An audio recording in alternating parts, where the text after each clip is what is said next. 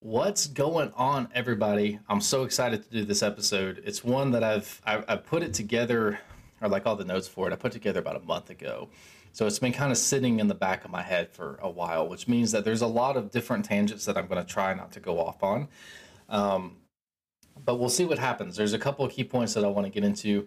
This is an important one um, at any stage of life, but you know we're kind of focusing on people like young adults at this particular time so like late teens, early twenties, and I mean, but I mean, emotional stability is something that is always relevant. If if you didn't figure it out in your early twenties, you, you still need to figure it out, right? Like you don't grow out of a need to be emotionally stable. And I'm not going to spend too much time talking about why you should be emotionally stable. I think that you guys probably know that. I hope. I hope that that's a goal for you but it can definitely seem like one of those things that is unattainable because it can feel like your emotions are more powerful than than you. And it can also be re- really depressing like especially if you have some kind of mental health disorder like a mood disorder or personality disorder or something. It can be really frustrating because it, it can feel like you don't have much control over that. And on top of that excuse me on top of not feeling like you have any control there's also the factor that it like if you look out over the next 20 years and think damn i gotta live with this forever like it can seem like it's not going to get better and it's like the amount of work that you'll have to do seems incomprehensible. So i'm here to tell you when you break it down and you just focus on uh, approaching it one step at a time it's absolutely achievable.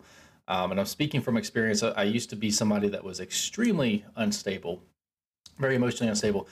Um, and I'm going to talk about that a little bit. I also feel like this episode might do very well for the simple fact that it's the perfect episode. It's the perfect title to passive aggressively send to somebody that you want to like take a shot at. Like you just send them this, like you share this podcast to them and be like, hey, you should listen to this. And they look at it and it says emotional stability. It's like, what are you trying to say? You know, like you're, well, I'm trying to say you're nuts. And like you can do that and it's going to be funny for you. And it's also going to be great for me because the more my show gets shared, the better. And you guys do share it a lot anyway. So I do appreciate that. But, you know, by all means, send it to somebody that you think will help. Um, but yeah, let's get into it. I, it, people that have met me within the last year do not believe me when I say that I used to be very unstable. People that have met me within the last three years think that I'm exaggerating. But really, when I was like, you know, 10, 10 years ago, when I was in that, that age range that we talked about, um, I was a mess. I really was. And, and not like, I'm not exaggerating. Like, I, I, I can't, I can't even, I, it would be hard to exaggerate. Like, I was a chaotic person.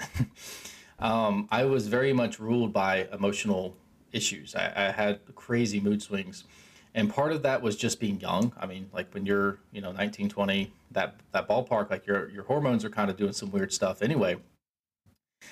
And on top of that like you know you're going through major life changes. You're trying to figure out who you are as a person. You're trying to deal with a bunch of stuff that you haven't been faced with before. It's easy to feel unstable and especially because your life tends to not be very stable in that time. There's a lot of changes that happen. There's a lot of stuff that's going on so please understand, I'm going to talk a little bit about what I dealt with, but please understand because the biggest criticism that I get is that I'm too harsh, I'm too severe. And I don't I, I, don't take that as a bad thing, by the way. Everybody who who messages me saying, You're too mean, like that doesn't that's not an insult to me. Like I feel like that's necessary because the culture that we have developed is one of victimhood. It's one of meekness and not in like a positive sense of like I'm choosing to be, you know, to turn the other cheek, but in the sense of like I have no power. Like I just I'm emasculated. I feel like, you know, I'm I'm I'm domesticated. Like I have no ability to get out there and change my environment, to take control of my surroundings or my life. And it's really sad and it's super annoying. Um, and you can see the negative effects that this is hap- that this is having on people. Emotional issues are one of those things. Mental health is one of those things that like our culture is just propagating this belief that it's there's nothing you can do about it except traditional therapy and drugs, right? It's like you're screwed, you have it, you can only manage the symptoms. And that's just not true. The reason that that belief is catching on though is because people want it to be true. Because if it's true, if there's nothing you can do about it, then that means that there's an excuse for you to not get better. That means that I don't have to do the hard work because what's the point? Well, I can't I can't get past this. There's no point, so I might as well not try. And that's just like the sense of entitlement that we have bred into culture is disgusting and it's it's very harmful for people, especially young people that are trying to figure out like what do I do and everyone's telling them, "Oh, it's just like you just you just it, it is what it is. Like you just try to manage it and you're just going to suffer." No, like you're not helping those people. And so I get a little bit fired up about it. And the reason I'm harsh is not because I don't empathize. It's not because I don't I don't I don't relate. I've been through it too, and I'm about to share some of that. And like, I'm not saying that I've had it as bad as anybody else. Some people have it worse than me, for sure. When you don't have very many people in culture looking at you and saying, look, it sucks, it's hard, you have a challenge. Like, you are actually up against something. You have some sort of disorder, or you have some sort of like serious challenge. You have something going on in your life that is difficult. However, you have to get it together yourself because guess what? Nobody's going to do it for you. And that's like the, the, the key message that i have to bring to people is that look you may have an excuse. We all do at the end of the day, your results are the only things that matter, though. If you have your excuses and you say, no, no, no, no, no, I'm unstable because of XYZ, because I had a rough childhood, because I have this certain disorder, because I have these certain things that happen to me, because life is unfair, because somebody hurt me, because somebody did this, this, that, or the other, because of the president, because of my genes, because of whatever. You can have that excuse, but you're going to live with the consequences of feeling that way for the rest of your life. You're not going to get better. So it's not a matter of like, it, it, like you see what i'm saying? Like it's important to understand that you can complain about how hard it is all day and maybe it is harder for you. Maybe it's not fair. The point is though if you don't fix it nobody's going to. Nobody's going to come fix it for you. Like that soulmate that you're hoping is going to make everything better they can't change you. They can't do it for you. You have to take responsibility for your healing and that is what my message is all about is getting people to do that. And sometimes i'm a little bit harsh because you need to be because nobody has had that said to them in that way before. Because everybody is coddled. Everybody is looked at as like oh well it's okay if you're like no. Get yourself together. I understand it's hard but we can do this together. I've done it. Other people have done it. And i'm here to share how. I'm here to bring you the strategies but at the same time you have to get your mindset right. You have to start to believe that you can do something about this that you can apply yourself in a productive way towards changing your life and such and like it, like if you don't develop that belief in yourself like nobody can help you okay? And i think it's really sad and, and there's a lot of people that have given up and they don't want to acknowledge this because they don't actually want to do the work. They don't want to get better. They want to suffer because that's their identity. They would rather be uncomfortable. They would rather deal with these issues and i've wasted a lot of time trying to fix people like that and it is a waste of time because they're not going to get better. However I remember being at like one of my lowest points. I was in a bad state. And somebody kind of said something along the lines of, bro, get yourself together. And it was like, I can't. And I looked at him like I said, I can't. But I was on the inside, deep down, there was this little spark of desperate hope. I was just pleading, like, please, God, sit here and argue with me and convince me that I'm wrong because I don't want to be right. I don't believe I can get better, but I hope I'm wrong. And I want to be that spark of light for somebody else. I don't care if I lose my whole audience. If I can get through to that one person that needs to hear you can pull yourself out of this place, that will it, this will all be worth worth it for me. That's that's I don't get paid for this. Like I, am not making any money of this show. I, I intentionally chose not to turn on any kind of advertisements. I might at some point, but that's just not the point of the show. The point of the show is to help people. I do this because I have suffered, I have struggled, and I have had to figure things out on my own. And I don't want other people to have to go through that by themselves. I want them to have this kind of message. So, emotional stability is one of those things that, like, look, if you can get this down, you will make all of your life better no matter what. If you're dealing with mental health disorders, you will help that side of things. If you're just dealing with stress at work, if you're just dealing with a difficult relationship, if you're dealing with life, it doesn't matter what you're dealing with. If you can become emotionally stable, internally and externally. We're going to talk about what that means. If you can get that down, it doesn't matter what where you are in life. That is a tremendously valuable skill. You may not be the most successful person in the world, right? You may not be rich. You may not be with the person that you want to be with. You may not accomplish the things you want to accomplish. But if you can be happy in the process of just figuring stuff out, if you can at least keep from being miserable, you've got a pretty good leg up on people because a lot of people just can't deal with stuff that happens to them. They don't learn how to do it. And the thing is that there's strategies. Like there's things that you can do. It's not like it's not magic. Like you can if you understand how your brain works a little bit, you can overcome pretty much anything. So let's get into it. Let's talk about I'm going to share I'm going to start with a story. and I apologize if I sound a little bit sick. I um I decided to clean my stove last week, which is like kind of a weird thing to say. Like, what do you mean you decided to clean your stove? Were you not cleaning your stove before?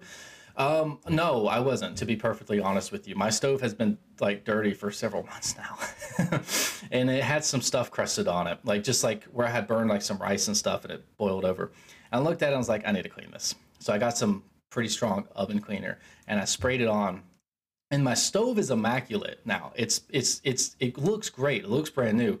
The downside is that I accidentally inhaled a lot of the stove or the oven cleaner in the process, which is kind of funny because like haha, I'm an idiot. But it's it also like I've actually been like deathly ill all week. So that's the other thing too is that like if you're super emotionally unstable, I would also point out that toxins in the environment, like if you clean with bleach, if you stand over your gas pump and you inhale gas, if you stand behind the car and inhale carbon monoxide, if you're like using a lot of like modern cleaning chemicals, a lot of artificial scents in general, those can make you unstable. They can disrupt your hormones. They can poison your brain. Um, and it's a real thing. And it's one of those silent killers that we don't talk about because like people don't typically feel sick right after they get a whiff of bleach. But it can do some stuff to your brain because if it messes with the physical organ, it's going to mess with the way that you think and feel. So just a little side note to throw out there. Well, let's start with what I went through, um, and I won't get too far into it. But when I was younger, when I was uh, I joined the military when I was 17, and you know, you guys already know I have you know been diagnosed with bipolar disorder um, and OCD. So I had been struggling with both of those things beforehand, but being in this environment made it much worse. And there's a couple things that I want to talk about with that. One is that I was psychotic. I was all over the place. I was horribly depressed, and when I was depressed, I was just hopeless. Like I was, I like nothing mattered. Nothing can make me feel better. And then I get those manic episodes that would last for a little while. And then it was like, I'm unstoppable. Like, I think of anything that I could possibly do, and I feel absolute certainty that I can do that. I can accomplish that. And like, it's basically done. Like, I just have to, to start out. And I feel that about everything all at once. And so I'd start with like all of these different ideas and projects. I'm to do all this stuff.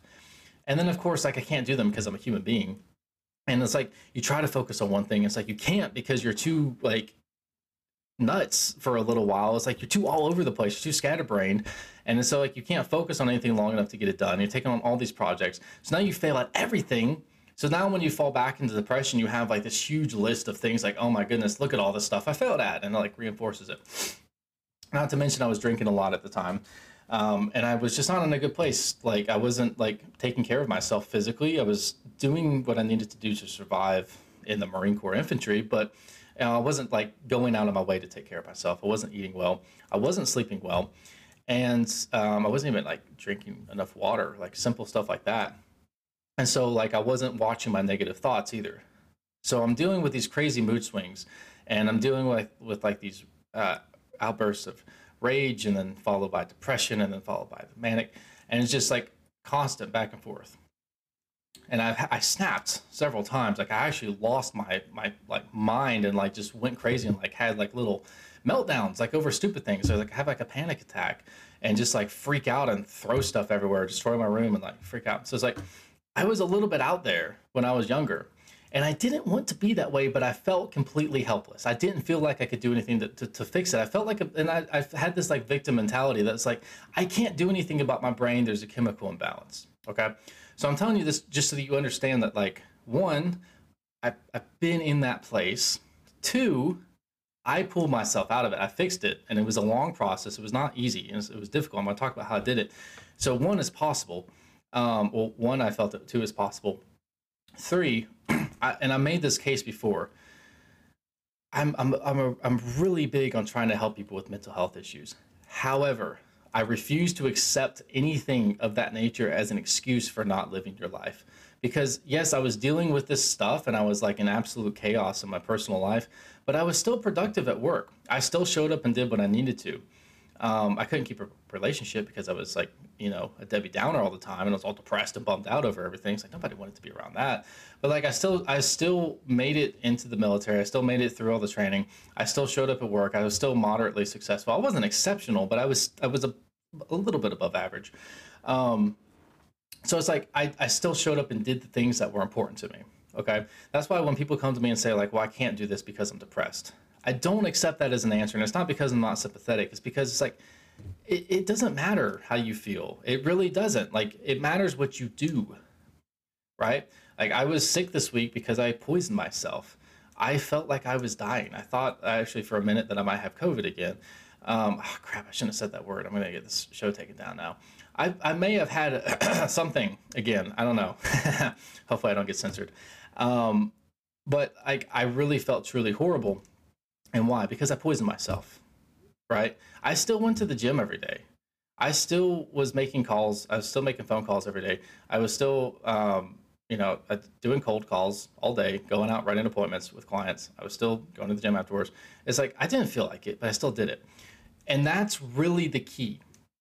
That's like the secret sauce of everything is the ability to discipline yourself to behave in the way that that in, in the best way possible to behave in a way that is going to get you what you want regardless of how you feel. That is the most important step and it's the, i think it's the first step. Now we're going to talk about a lot of different strategies. We're going to talk about like in-depth stuff. If you don't accept the fact that you are going like if you're dealing with emotional issues you're emotionally unstable you have to just accept the fact there's no easy answer. You are going to have to do things that you don't feel like doing. You are going to have to accept the fact that i feel xyz i feel angry. I feel hurt betrayed. I feel depressed. I feel anxious. I feel anger rage whatever. However, I still have to behave in this way. I still have to go to work and be nice to people. I still have to treat my partner with respect. I still have to treat my body with respect. I still have to, to take care of myself. I still have to do the, the things around the house that need to be done. I still have to show up and, and go after the things that are important to me. I can't just wait until I feel good and go do those things. I have to be consistent. Okay, that's the most important thing. And I know you're thinking, well, that's not what I wanted to hear. I know.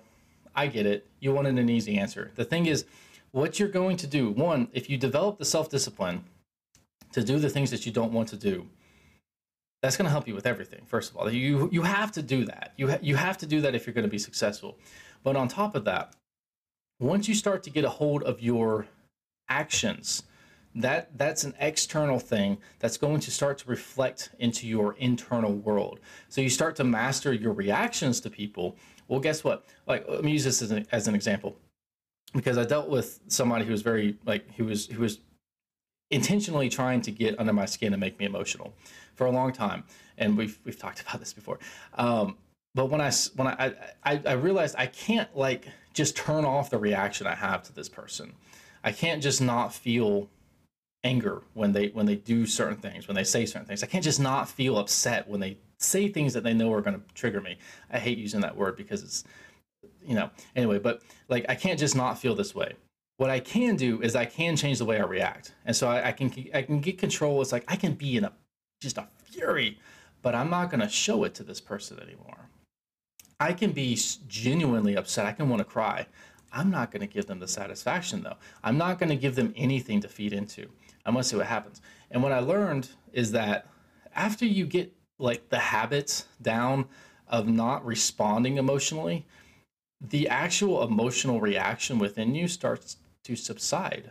You start to not react in the same way anymore because you're reconditioning your nervous system to understand that, hey, this burst of like supercharged energy that I was throwing out there is not necessary because no matter how upset because the unconscious the body is going to is, is saying not literally but it's like this is basically the process is that like you you see something that happens to you, right?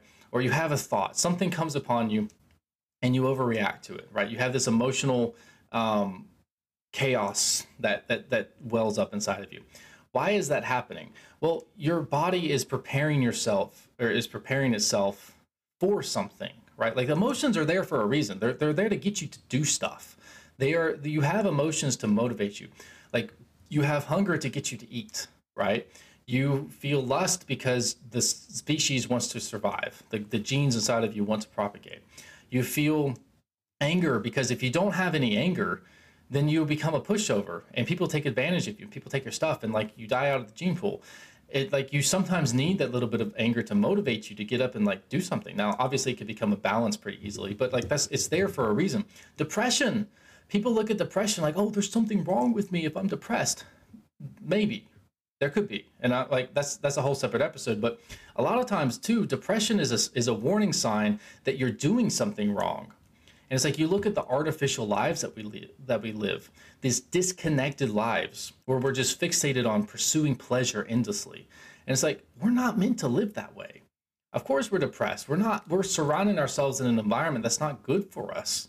Like it's normal if you have are not striving towards improving anything, you don't have anything to look forward to and you're not bettering yourself and you're not taking care of yourself and you're depressed, like you should be. Because like that's your body saying, "Hey, this isn't right. We can do better." So I'm gonna I'm gonna encourage you to get out of this by moving. By the way, let me share a quote um, by Pythagoras. This is one of my favorites. I was gonna do this at the end, but I'm gonna do it now just because it came up. Um, where did it go? Pythagoras said, "Concern should drive us into action and not into a depression." So if you look at your life and like let's say that you're you're struggling i'm going to read it again. Concerns should drive us into action and not into a depression. If you are struggling with mental health issues with like emotional instability with whatever and you're looking at thinking man this is an insurmountable obstacle. What am i going to do about this? I can't possibly overcome this monster. I can't climb this mountain. This it's too much. There's no way i can do this. Look that fear that concern it shouldn't make you feel like oh well there's no point i'm going to give up it shouldn't drive you into depression. It may feel depression at first, but it should drive you into action. That fear that, like, you should look at and say, whoa, this is a big obstacle. If I don't take charge of it now, I could live like this forever. You know? Like, and that's the reality. If you don't take steps towards healing yourself, towards fixing your problems, you absolutely are going to be stuck. There's no way around that. That's why I'm, that's why I get so fired up and I like I get so severe and harsh with people with people. Excuse me, is because I want to light a fire under you. I want to kick you in the ass a little bit.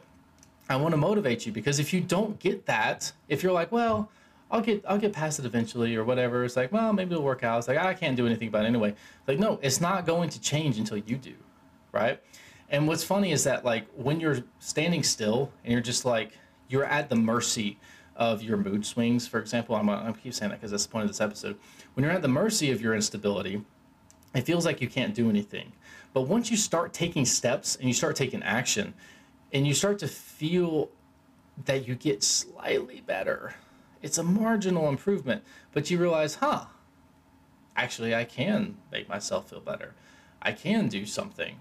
Maybe that was a lot of work and it's only slightly better, but hey, it's slightly better you start to feel empowered. You start to get like some some dopamine in your system. Like, ooh, like I can go after this. Like this, this I can do something. I can sink my teeth into this.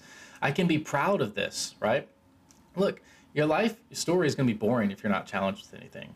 If you're sitting there thinking, "Oh, this isn't fair. I don't want to deal with this." Tough. You got to. But guess what? That's going to be a good story for you to overcome. I look back at all the stuff that I overcame, and I'm like, why did I have to get like this hand dealt to me of like I honestly sometimes worry. It's like, why do I have so many issues with mental health? But it's like when I look at it, I think, well, you know what? The positive side is that I actually know what it's like to experience this. That means that when I go to help people, one, I understand how important it is to try to help people, and two, it's like I can speak from experience now. Okay, so discipline is going. to I know I preach this a lot, but it's it's because it's true, and I know that that's not what you were hoping for when you turn on this episode. It's like I'm not suggesting that you just bottle up your emotions and don't feel them, or you just like don't worry about it. Like you're gonna feel bad. Just just just just don't react. You'll be fine. That's not what I'm saying. I'm saying that that is a step that you have to take. Because do you know who does not have any discipline over themselves? Do you know who does not have any control over their emotions? Children, little babies. And I'm not saying, okay, that sounded a little bit too derogatory. I meant legitimately like young children and, and babies. If you've seen a kid get mad, oh, oh, you can see the look on their face. Like it just they are rage. There's nothing else there. It's not like I'm mad, but I also still love you. It's no, I'm angry. I am I am pissed, right? And if they're happy, then they're super happy. And everyone's like, oh, kids are so innocent. They're just so carefree. Well, they're experiencing one emotion at a time. If they're happy, they're they're very happy. If they're upset though, they're very upset. And they can be violent. Like kids are violent. Kids scream and hit and punch and you know, whatever. Um so yeah, most of us by the time we're about four or so start to get some handle on that and then we we slowly grow out of the temper tantrums um, some people though they may get a decent handle on the reaction but they can't seem to get it to the point where they they get a, a handle on the actual experience so maybe they're not literally throwing a temper tantrum although i have seen adults do this and just to, to be fair like my smoke alarm goes off when i cook sometimes and the word temper tantrum could be used to describe my reaction on occasion. So I'm not saying I'm perfect, but that's that's the point that I'm making here is that like if you feel like little things just set you off to an unbelievable level, like that's a real that's a hell. It's hell to live like that. It really is. And the first thing that you need to do is understand that look, regardless of how I feel, I still have to take responsibility for how I behave. And so if you're in this mindset that like, no, no, no, I can't be in a relationship because I haven't gotten a handle on this. No, no, no. I can't hold this job because I am too anxious or whatever.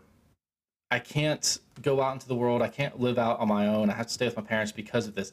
No, I don't accept that because I dealt with all this stuff too. And I still went and I did many things that were very difficult in and of themselves with this mental health issue. I'm I saying that to like, oh, look what I did. I'm saying it because it's like, it's possible. I'm not alone in that by any means. There's a lot of people that do that, that choose to just get up and do what's important to them. So you can't use it as an excuse to not do something. Um, you have to expose yourself. excuse me. You have to expose yourself to the things that are going to stress you out. Not necessarily like go seek them out, but you, you can't hide from them. Drink some water. One of the things, strategies that I see with people a lot, and it's a bad one, and I'm going to explain why it's like they deal with some kind of mood disorder or like even something like just like fear like anxiety and they just get overwhelmed by this anxiety or this this whatever and they approach it by saying well i'm not going to pick a job that's stressful for me or i'm going to not be in a relationship because i need to work on myself. So this is a terrible strategy. I'm going to isolate myself. I'm not going to go out with friends because i need to learn how to be stable first. Look if you're hiding yourself away from the world and you're removing anything that could possibly stress you out and you're only stable or relatively stable in that environment, you are not stable. And I promise you, you're not learning anything because you're not being challenged. You have to go through life as it is, and you have to just practice dealing with it as it comes. And again, nobody likes to hear that, but it's just a reality. You have to be out there in the world being around other people who can look at you, especially if you have good friends, and like not everybody does, I get that, but if you have people that look at you and say, "You're you're being crazy," stop. That's like one of the best things that you can have because it's a sounding board. It's something. It's a reflection, like or excuse me, it's a mirror that's being held up to you to say, "Oh, that's where the boundary is. I can't do that. I shouldn't do this." You know, I get angry, but I can't treat people this way because then they don't want to be around me anymore. And it's like you can't figure out where those boundaries are if you don't have people around you. So let's talk about and like what we're talking about here is we're touching on something. Let's get into it a little bit more depth. We're talking about the difference between the internal and the external. Okay, so the internal side of things is what I talked about earlier when I was talking about how I had these crazy mood swings and I didn't really express them all the time, although I would, I would certainly explode sometimes. But it's like you're not necessarily behaving too erratically, but you're just overwhelmed by this internal sense. Okay, that's one thing. The external stuff is more along the lines of things happen to you that have the potential of disrupting your mood. And it's like you've got to figure out how to deal with the internal stuff and you've got to figure out how to not let the external stuff that happens to you affect you anymore. So those are the two main things. So the internal stuff uh, and, and both of them like same strategies but they're slightly different. So you're going to look at like external things I think are a lot easier because you can turn to things like philosophy. You can turn to things like look, when this negative thing happens, I'm going to do this, right? And I have a bunch of philosophy quotes, which is why I had that Pythagoras thing pulled up because I was going to read some off. Um, you know, the greatest anger for, or excuse me, the greatest remedy for anger is delay. That's Seneca. And it applies to everything. If you're having an emotional outburst and you're like, you feel like super overwhelmed for a minute, the best thing you, you can do is to just not react and just to wait. If you can tell yourself, I just need to wait for a minute, like the emotional charge will subside because your body's trying to ready you for action. Remember what we talked about? They're there, the emotions are there for a reason. Your body's readying you for action. And you're saying, no, I don't need to take action. Or whatever action I need to take, I need to do this with a clear head. And so you retrain your nervous system by by staying outwardly calm, you train yourself to become inwardly calm because your unconscious looks at that as, oh, I was getting geared up to take some sort of, you know, drastic measures, but he or she is saying, no, no, no, we're not going to do that. And it's looking to you for advice. Your unconscious is always looking to your conscious mind for direction. Okay. That's why, like, when you do something wrong once or twice, it's like all of a sudden it's a bad habit. Why? Because the unconscious was listening, it was watching, it was saying, what do we do in this case, in this scenario? And so it, it watches and you do something that you didn't want to do. And the conscious says, got it. And now it's a habit. Now it's unconscious. Now it's automated. And you don't even know that you do it anymore. Like, man, where did this bad habit come from? You did it. You made the mistake. And then you forgot about it because it becomes it becomes your default. So you need to change your default. You need to change the way that you respond to situations. And it's really that simple. And it's not easy, but it's simple. And there's things that you can do. You can you can focus on breathing techniques. You can find what I did that helped tremendously is I found a bunch of quotes by philosophers, especially the Stoic philosophers, and I would just remember them and I would repeat them. People do this with um, scripture. They do this with Bible verses or whatever religion that you um, you know are a part of or whatever resonates with you. Um, maybe it's quotes from people that you know that you care about. Whatever it is, find some things that work for you. Um, you could leave this. You could leave life right now let that determine what you do say and think. That was a big one for me. That's Marcus Aurelius. And it was like, putting in perspective, like if you just read that, it doesn't change anything. But if every time you were confronted with a overwhelming situation, if I you force yourself to say, before I do anything, let's remember something. I could die today. How would that change what I'm going to say next? And you think about it like in perspective, does that do anything for me? Maybe. Okay because um, I feel a little bit different about this, right? Um, you know, begin to live it once and count each day as a separate life. That's Seneca. You know, if I say, look, this thing that happened a couple minutes ago, I'm not proud of the way I overreacted, but I'm gonna I'm gonna start over. Right now, I'm not gonna let that drag me down. I'm gonna decide, okay, yes, I screwed up. However, it doesn't matter anymore. I'm letting it go as quickly as possible. And what that does is instead of dwelling on your mistakes, dwelling on this negative emotion, you recover from it faster, right? Because you could have a, a, a, mental breakdown. You could have that mo- moment where you spin out of control and then it ruins the rest of your day because you feel bad for the rest of the day. Whereas, like, look, you know, somebody messaged me recently and they said, Jack, I love your advice. I just keep forgetting to apply it. I thought that's so, that's so true. It's like, this makes sense until you get out into the, the, the heat of battle. You know, when I was um, training in martial arts, it's a big thing. Like you practice the stuff you know, like the, the different kicking and punching combinations. You practice all these different like maneuvers and all these different like um, this all this different stuff. But then you get and what did Mike Tyson say? Is like everybody has a plan until they get punched in the face. And it's like when you get into it, it, like you don't you can't think about all that stuff anymore. That's why you have to think about it beforehand, and you have to you have to come up with a the simplest strategy that you can possibly think of, and just fixate on that and train it, practice it, right? So you practice it with the little things. You say, you know what, from now on, every time I get stressed, I'm going to train myself to wait and just breathe for a little while for 10, 15 minutes, right? For five minutes, whatever you have to do. And then, you know, somebody cuts you off in traffic. It's like, oh, it's okay to yell at that person then, right? It's okay to get stressed out. No, it's not because you're setting a habit that you're somebody who reacts, who is volatile to something that very inconsequential. Like if somebody cuts you off in traffic, is that a big deal? No, it's really not. It affects you for a couple seconds you have to suddenly slam on the brakes. Like, okay, that's it. Like, and then and then it's over. But people will get into a blind fury over that.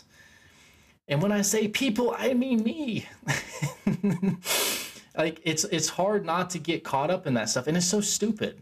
Like, what is this going to do for you? Well, it's not logical. It's emotional, and that's why it's called. You know, that's that's that's that's the definition of it. Um, who was it that said that emotional emotionality is the enemy of rational thought or something like that. I think I can't remember. I think it was something to that effect. It's like, look, if you're in a highly charged emotional state, you're not going to make good decisions, right? And that's nothing. That's nothing new. Um, but the thing is that when you get worked up like this, everything seems equally important to you because when you're in a state of panic, you're you gauge the different threat levels of things that could happen to you as being equally likely. So if you're very calm and relaxed and peaceful, and somebody says something rude to you, it, may upset you a little bit, but it might not be that big of a deal. If, however, you're in an emotional state, you're worked up, and you're like in a state of like fear and anger and somebody says make that makes that comment to you it seems like a much bigger deal than it is right? Because you're you're that's that's the frequency that you're tuned into right?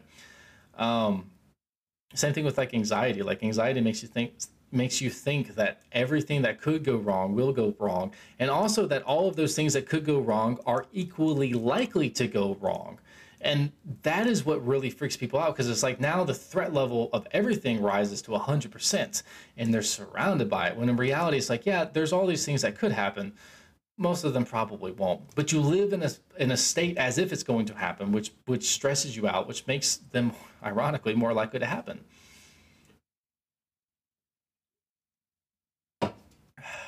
Right. What is my next note? One of the most important things with this, and this is more important than any strategy, than any like like one thing, and that, that's the thing. You guys might have noticed that like I'm, I didn't say here's the bullet points that you do. Focus on your meditation. Focus on your breathing exercises. Focus on blah blah blah. Let me just go through some of those. I'll, I'll throw them out there just so I can say I did. But look, here's the thing. You can Google that in five minutes.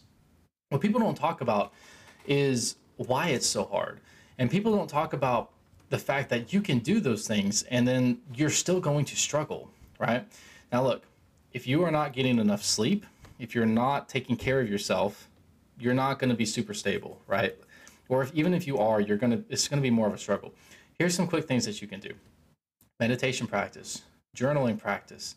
Um, they will help if you are consistent with them. They're not going to magically solve anything. I've seen people try to fix serious emotional issues with a journaling practice. I hate to break it to you, it's not going to work. Because guess what? The journaling practice is a discovery process. It helps you reflect, it helps you get down to the root causes of what's going wrong. But until you confront those things in a real world environment, in a different way than you used to, you handle them better, nothing's going to change. Because you haven't changed anything. If you're sitting in your room figuring things out, meditating. I love meditation. I meditate. I used to make the mistake of thinking that if I meditate enough, I won't be stressed out anymore. It's nonsense. You have to go into the world and take what did I learn in meditation? What is that sense of calmness and peace? I have to try to find that as this ridiculously dumb customer is yelling at me, as this person is cutting me off in traffic, as my smoke alarm is going off, even though there's nothing burning. you know, like you have to take, you have to apply this stuff. Um, some other things, exercise, diet. Um, you can create the, the symptoms of pretty much every mental health disorder with bad diets because guess what? There's lots of chemicals and stuff in your food and, and processed food. And what creates a chemical imbalance? Well, a lot of things. But if you're actively putting chemicals into your body indiscriminately, you can't be surprised when you're a little bit off, right? Like you can't be surprised. sleep is extremely important. If you go to a psychiatrist and they prescri- and you're like you're depressed, you're emotional, you're having mood swings, you've got you know symptoms of bipolar disorder or extreme anxiety, depression, and they don't ask you how you're sleeping before they prescribe you drugs, you don't have a psychiatrist. You have an idiot with the ability to prescribe drugs. Like that's it's so important. Like I'm not saying that you shouldn't you don't need something. I'm just saying that if somebody doesn't take the time to figure out what's going on in your life, they're not interested in helping you. They're interested in putting a band-aid on it and moving on. And you need to be careful with that. Um, again, not saying don't don't pursue that. Just like be mindful of the fact that like there could be issues as simple as sleep deprivation. If you're 22 years old and you're going out drinking every night and you're you're getting three hours of sleep and you're not going to the gym you're not eating healthy you're not drinking a lot of water you're watching a lot of porn a lot of tiktok and binging netflix and you're like oh my goodness i'm anxious and depressed What's going on? I must have I must need medication. No, you need to like live a decently healthy life. Get some sleep, dude. Go to sleep. Go to bed on time. Take some melatonin. Fall asleep at 10 o'clock. Wake up at a when you need to. Do that for a few weeks and tell me that you don't start to feel better. Right? And you know what? If you fix all that stuff and you still need help, like get help. I'm not saying don't. I'm just saying that like you can cause a lot of issues by not taking care of your your body because your body is physically processing your thoughts and emotions. You have to you can't skip that step, okay? So look at your lifestyle. Unpopular opinion. People don't like to hear this. People tune out when I start talking about this. Like, oh yeah, I know, we know, we know. Yeah, I know I need more sleep. I know I should stop drinking. Then fucking stop. Like if it's hurting your mental health, if it's hurting your your ability to to be active in the world, stop Stop looking for drugs. Stop looking for an easy solution. Get yourself together. All right. Moving on from that. Growth mindset. Most important thing, besides, I mean, well, equally important to discipline. No matter how bleak it seems, no matter how difficult it seems, how depressing it is, I promise if you take it with the mindset like, look, I'm in a bad spot, I'm in this valley, in the valley of the shadow of death. Um, I'm in this, I'm in, I'm in this dark place. What am I gonna do? I don't know how I'm to get out of it. You don't have to see the whole staircase. You just have to take the first step, right? I just have to say I don't have to know how I'm to overcome this this monster. I just have to know that look, if I pick a strategy and I work at it consistently, I will make some progress. And then I'll learn new strategies as I go. I'll figure out some stuff. I'll develop new coping mechanisms that are healthy.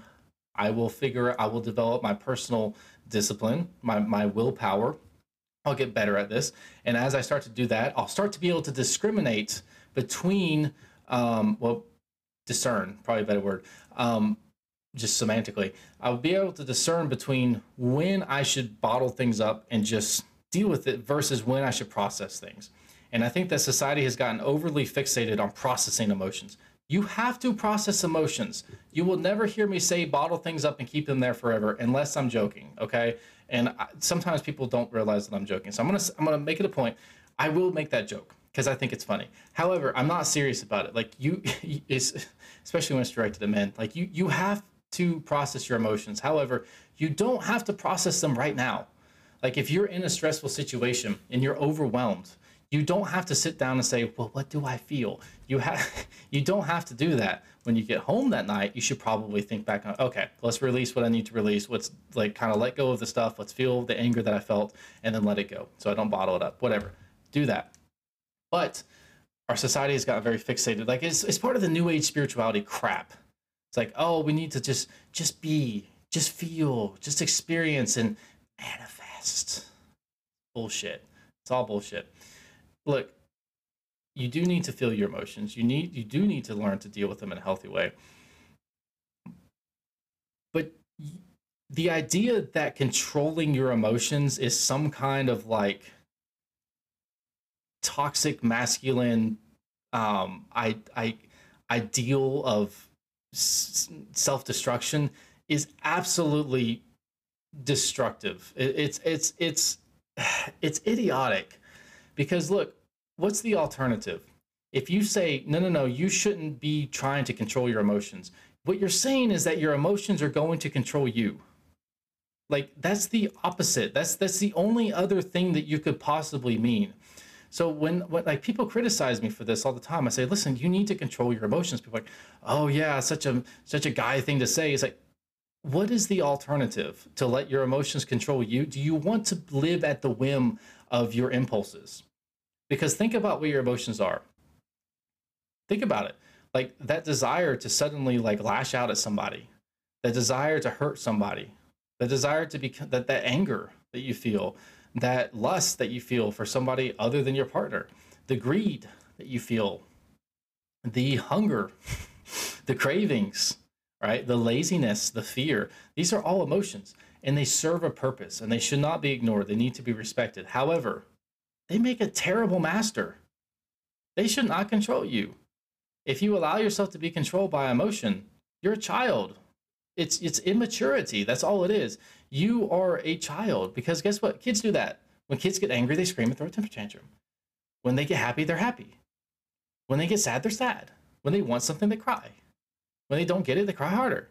Like, do you want to be a child? No, you don't want to be a child. You want you want to be healthy. You want to be stable. And so you that comes with this this acceptance of the fact that hey, life is going to be tough. You're not going to feel like doing these things all the time, but you have to do the work, right? Like you just have to make the decision that you're going to do better. And now look, sometimes people that's another thing people criticize me for. Uh, they say you can't look at somebody with mental health disorders and say just get yourself together. Just pull yourself together. You can't say that. Why the hell not? I've suffered with it. I'm not saying, hey, it's easy, just buck up and deal with it. I'm saying, hey, look, you have it, it is what it is. You can choose to stay stuck or you can choose to start making progress despite the challenge. That's the decision you have to make. You're going to suffer if you stay there. You're going to, if you're crazy emotionally unstable, and I say, hey, get yourself together. Well, that person has BPD, that person has bipolar disorder. You can't say that.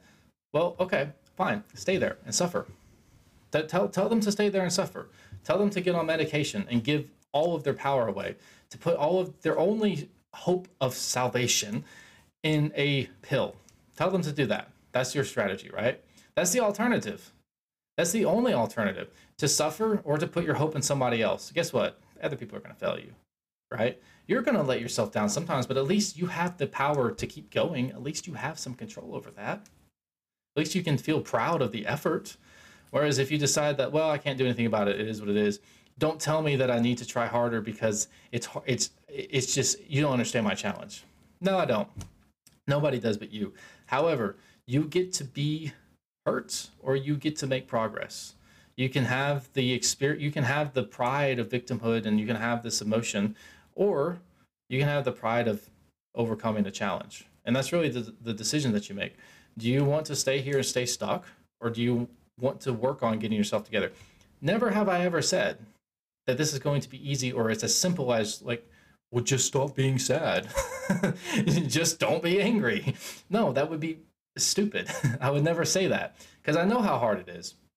I'm saying that, look, despite the fact that it's hard, it's worth doing. So start taking the first step. Start deciding that I'm not going to let myself be emotionally unstable. I'm going to start developing my discipline, my willpower, and I'm going to start controlling it. Now, there's strategies that you can use to, to not do that, like it, to, to make it easier for you if you're living a lifestyle that makes you more prone to mental or to emotional instability you need to fix that right? You need to get a healthy sleep schedule. I know i'm talking to young adults. It's like stop going out party stop drinking stop stop smoking weed stop doing all that stuff. Like that's not going to be a popular opinion. And some of you will half listen to me. Some of you will maybe hopefully listen to me one day. But at some point like these are things that people said to me and i may have taken them and like done them and honestly, a lot of it I didn't. But what's crazy is that at some point in my life, I came to this moment where I realized I don't want to be like this anymore. I hit my breaking point and I stopped doing those things. And guess what? My life suddenly changed. The amount of growth that I have made in the last couple years is staggering. If you had told me 10 years ago that I would be helping people become more emotionally stable, I would have been in shock like you're from the future, so I'll probably believe you. But I, I would, so I'm not to say I wouldn't believe you or that I would laugh at you because I'd be like, you know, I've always had that hope that like I could get better, but I would not have been able to fathom how. That's because that's not the place I was in.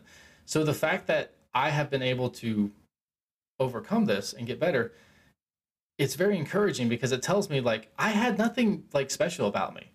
So that means that other people can do this too. And that's that's really encouraging. So I'm excited to share this message that if you just stay consistent and approach it with a growth mindset, with the understanding that you don't have to have it all figured out, but you have to start. And that's it. You just have to approach every single day with the mindset that I can get a little bit better, just a little bit better every single day. And eventually that will compound and add up to the point where I'm suddenly fine. You know, maybe it's like I'm struggling with addiction and you know alcohol abuse. I'm struggling with this toxic relationship. I'm struggling to get myself into shape. I, I can't get uh, take care of my body. I'm stressed out from work. I'm i just left home and i'm trying to figure out life and everything's really difficult and everything's really important to me and everything's very immediate because i'm 22 i'm 21 i'm i'm 18 and it's like this seems like a big deal to me now. At some point you will realize you will realize that one you can actually get a handle on this stuff. And then those big deal, all that stuff that seems like a big deal, and, and over the next 30 years, it's not that big of a deal. And you'll start to get a little bit of perspective, and you'll start to realize that if I just attack this one day at a time, these insurmountable obstacles start to kind of disappear. They dissipate because I attack them, and now they're a little bit smaller. And now I have more energy to attack them with even harder. And that builds and grows and snowballs out. And I ended up with a lot of energy attacking very small problems and they just disappear. And it's like, I've got all this stuff that's making me unstable. But it's like you start dealing with those one at a time. You start to, to get a handle on your drinking. You start to get build a little bit of stability into your finances. You're less stressed in general. So now you have more energy to put towards just dealing with emotional issues, right? You get out of that toxic relationship. Now you have a lot of time on your hands. It's like, okay, what can I do with this? Well, I can go find people that are actually good for me. I can go use this to read about, you know, the stuff that I'm struggling with. I can research, I can learn. Okay. Running out of time. Make some water. I feel like I was in the middle of a rant and I just stopped. I don't know. I feel like there's an anticlimactic theme there. Um, start small because if you when you learn to trust yourself, a lot of the instability comes down to like that sense of overwhelm, like especially when it comes to, to things like fear. Um, like let's say that you're you, you want to be in a certain job or industry you get overwhelmed with fear you want to be in a relationship but you're scared you're going to get hurt you want to be um, you want to be successful at something, but you're afraid that you're not going to stay committed to it. When you start attacking the little problems piece by piece, what happens is that you start to trust yourself. And when you trust yourself, you learn, ironically, that the fear kind of goes away a little bit. Because it's like you're still worried that those things are going to happen to you, but you trust yourself to get through it. So it's not as big of a threat. Um, a good example of that is I, for a long time, did not want to date anymore um, because I kept getting hurt. And like it took me so long to recover. And then at some point, I learned how to process emotions in a healthy way. I learned how to let go of that stuff, and I learned how to like recover and to bounce back after after a bad breakup. And suddenly, I'm not that afraid anymore to to like to put myself out there and to take a chance because like I know I'm going to get hurt, but I also know that it's not going to destroy me because I've recovered from this several times before. So I know that I can do it again. Right. Same thing. Um, with like fighting, for example. I'll go back to that example because I used to compete. Um, you know, it's like it's scary to get in there and, and to, to fight with somebody. But once you get beat up a few times and you realize, you know what, that sucks, but like I'm okay. It's like, okay, you know what, throw me back in there. And then you get back in there, and now you have this sense of abandon. It's like, okay, like I'm not afraid of anything anymore. I'm not holding back. And suddenly you have a lot more energy and power to bring to the table. So learn to trust yourself by dealing with these little issues. Okay. So maybe, you, you know, it, it comes down to just those, those tiny victories, but you fixate on them and you celebrate them and you put your attention on them and you let them grow. You nurture them. You bring energy to what you want to develop. And so in this case, it would be the small wins, and you grow them into big wins. You spend more time learning to reflect on yourself, Okay, this is where like I know I was like making fun of journaling earlier. I wasn't making fun of the act of journaling. I was making I was I was making the point that, you know, it in and of itself is not going to help you. But if you never sit down in a rocking chair to watch the sunset and think about your life, you're not going to pick up on a lot of lessons that you otherwise could. If you don't take the time to actually reflect on your day, reflect on your last few years, which can be hard to do if you've been through a lot of trauma, if you've been through a lot of stressful things. Um, I remember when I was when I was trying to get sober, one of the things that really was very painful is that I had stuff from like several years ago that I was had not processed, and I like hadn't ever stopped to think about like that was messed up, like that that happened to me, and I just never stopped to think about it. And so I'm dealing with all this stuff all at once. And it's like you're just unloading everything, right? And that's kind of a common thing that happens to people when they start to like get serious about healing. Um, and it's, it's, it's, it's not, it's outside the scope of this episode, but you know, one of those things is that like I just hadn't reflected in years. And it's really important, but it goes beyond just reflecting for the sake of like remembering what happened to you. It's it's developing a sense for um, your what do you say um for for your patterns, for your that like you look at the long term and you look at the short term because you may miss something like if you just look at your day to day you may miss something that you're doing repeatedly. And if you look at the long term you may it may seem like oh well things just don't seem to be going right for me. And it's like if you don't look at them together you may miss the patterns. You may miss the things that you're doing wrong. And i think that like people underestimate how much lifestyle has an impact on their emotional health on their emotional stability it's like when there's not much to stress you out because you've put yourself in a good position you're not going to be as stressed out. And it's like, mind blown. But it's like people still drink themselves into oblivion to deal with their problems instead of taking the time to sit down and process those things that that darkness that they're dealing with instead of sitting down and facing those demons they just drink themselves to death they eat themselves to death they scroll themselves to death you know and it's like if you start to fix that stuff and it's like that's one monster to tackle. That's one obstacle to get after. And then you look at something else, say, you know, like I got to get my finances together. I've got to get my house together, my house in order. Like, uh, okay, I need to get my house in order, and I mean that literally and in the terms of like the the the um what's the word the parable phrase um maxim whatever it is I don't know but like literally and metaphorically like I need to like clean up my apartment I need to like make myself look good. I need to get myself to the gym and do all these little things. It's like I need to reflect on the fact that, hey, when I don't take care of my life, my life doesn't take care of me. Okay. And it's like, I, I want to feel like oh, I'm a victim of my biology. I'm a victim of my past. Why am I saying this? I know I feel it, it's, it feels like I'm starting to ramble a little bit, but what I'm trying to say is that a lot of times it feels like we're being unjustly punished. That's what I'm trying to say is that it seems like I'm emotionally unstable. I'm dealing with this stuff because the universe is out to get me, because I have bad genes, because somebody hurt me early in life and I haven't gotten past that trauma, because I have a mental um, handicap, because I have some kind of um, chemical imbalance in my brain, right? And it's like it's easy to say like it's because of this, that, and the other, and it's it's like those things may be true, but if it's something outside of your control and you're putting your focus on it, there's no point in doing that, right? If instead you shift your attention to like, what are all the things that I could do better? Right? Like maybe something did happen to you. Maybe you are chemically imbalanced. Maybe there is something in your in your genetics, right? But guess what? You're you still get to control the environment. So it's like, okay, I've got all these things working against me. What can I do to offset that? Can I make myself physically healthy? Can I make sure I get enough sleep? Can I make sure that my spiritual life is good? Can I make sure that I'm reaching out and I have a good support community? Um, like, I, like, what are all the things that I can do to offset that? It's like at some point you may need more than that, but if you're not taking the steps that you could take, then what do you want?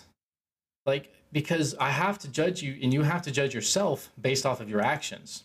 And if your actions are that of a victim, somebody who wants to stay stuck, maybe that's what you want on some level.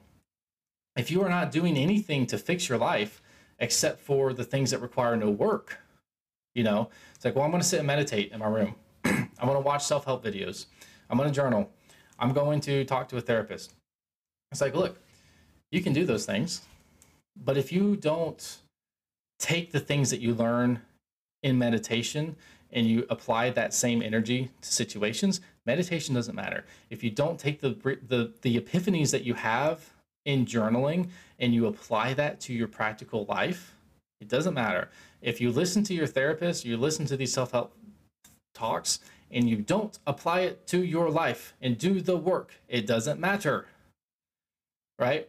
And so if you are consistently not putting in the work and actually doing anything, you're just you're not about it. You're just talking about it you have to be honest with yourself and say maybe i don't want to get better maybe i like maybe this is my identity maybe this is how i see myself and I, it's scary for me to think of myself as being anything else because if i'm not this if i'm not hurt i don't know what i would be and it seems cliche to say it but people don't think about this. And it's it's it's tough because it's like you've had this problem for so long the idea of not having it anymore might be scary to you even if you don't want the problem.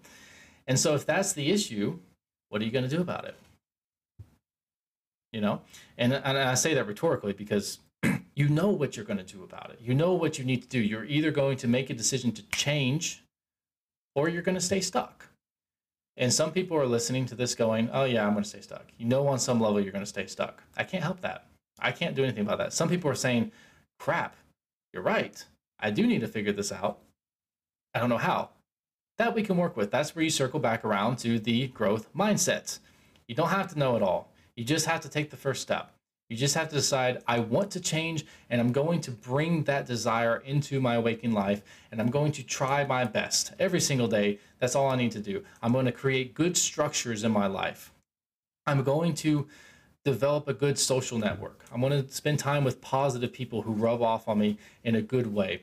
I'm going to surround myself with people who are emotionally stable because I know that unconsciously I'm going to mirror them. I'm going to mimic them. They're going to have an impact on me.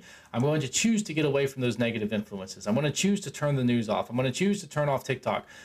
Uninstall that stupid app. It's just the Chinese trying to spy on us anyway. It's garbage. Don't get on there. I'm going to you know spend all my time in productive in, in productive pursuits i'm going to start to identify negative thought patterns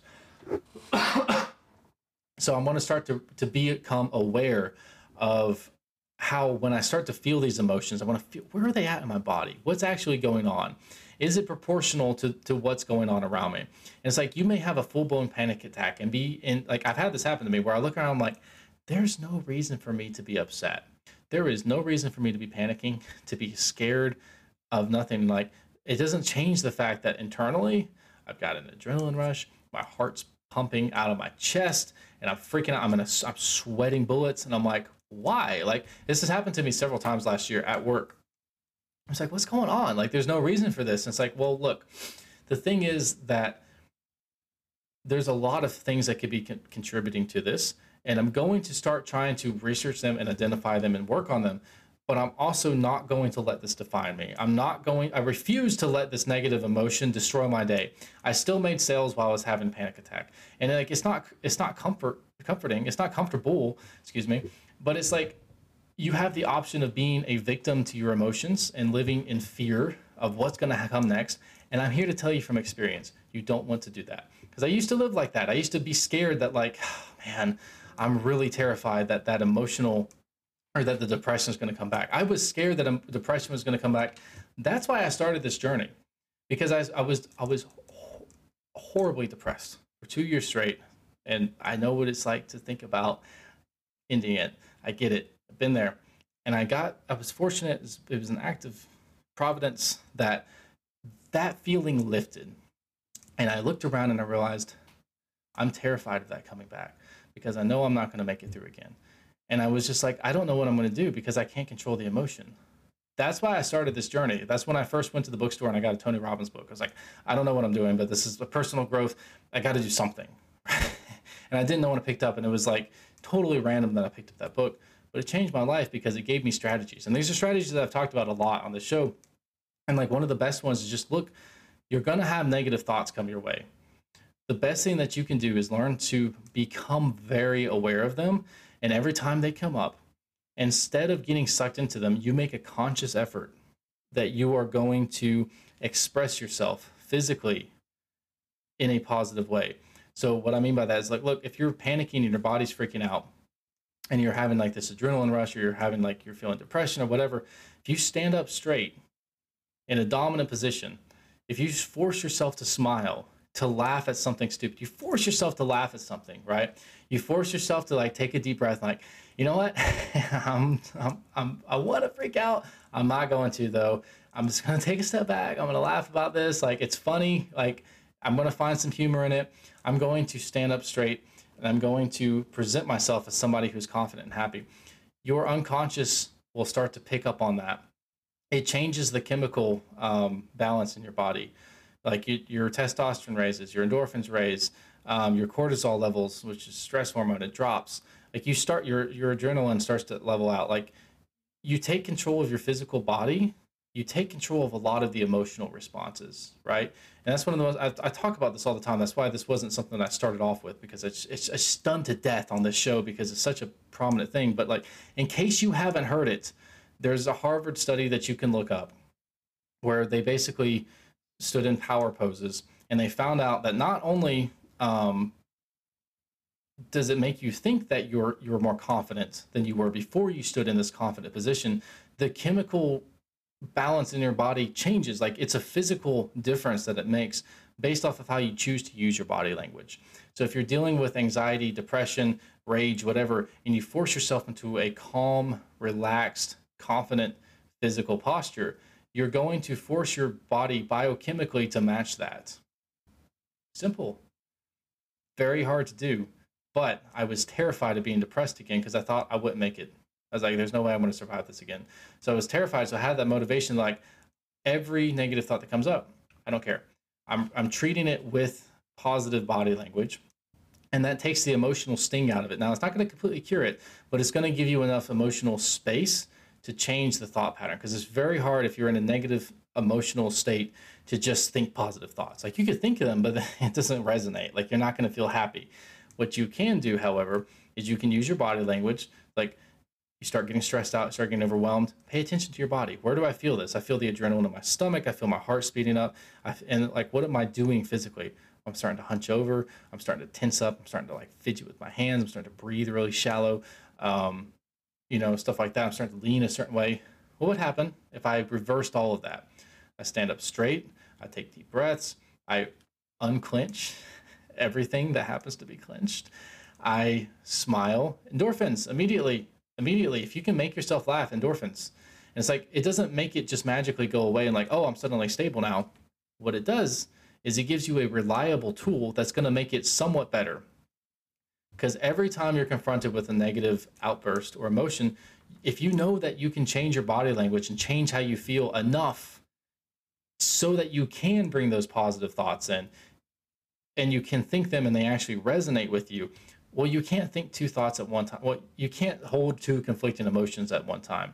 So you're going so if you're able to focus on the positive you're going to crowd out the negative now of course if you're focused on the negative and you try to just think positive it's not going to work because you, you you're focused on the negative like you have to get your body on board with it right because your body mind and spirit need to be working together but they don't all have to be working together if you have your spirit, which is your your will, like I don't want to be emotional. I don't want to have this outburst. I want to be stable.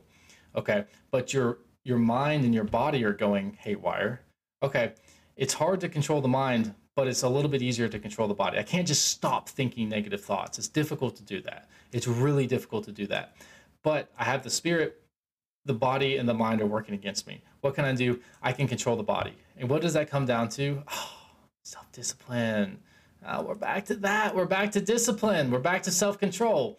I'm going to force myself to act in a certain way, to act as if I am stable, to act as if I feel okay. Now your your spirit and your body are working together. Your mind will follow. Okay, you've got two out of the three working together. Your mind will start to follow. Now it's much easier to introduce those positive thoughts. Okay. We talked about that. We talked about that that's really it, guys. Um, there's some more stuff that we could talk about with just what it's like to be out of control. I don't think it's necessary though. I think that those are the most important points. Um, we can talk a little bit more about how um, emotional instability relates to the the personality trait of neuroticism. I think that that's enough for today's episode, though. Reach out to me if you guys are having any issue with this. I'm, you know, if you want to do some coaching with me, if you just have some basic questions, whatever. Um, support the show if it's something that you're enjoying. You can subscribe. Um, there's a link on Spotify. Again, I wasn't. I was only half kidding when I said that you should passive aggressively share this with people that you want to like say something to. Like you know, maybe send it to your ex or send it to you know, your parents or your kids. I don't know. Um, share the show. It looks great for me, and it's gonna be funny for you guys. But um, best of luck to you guys. This is a hard thing to deal with. I'm not like if you're still around. Like I hope you you're somebody that has the wherewithal to understand that yes i can be a little bit harsh sometimes i can be a little bit dramatic but i do it because i care. I want you guys to get better. I know how difficult it is because i've been through this process. I want to support you i want to encourage you i want to motivate you and i hope that i have done a good job at doing that today. Um, best of luck to you all. See you soon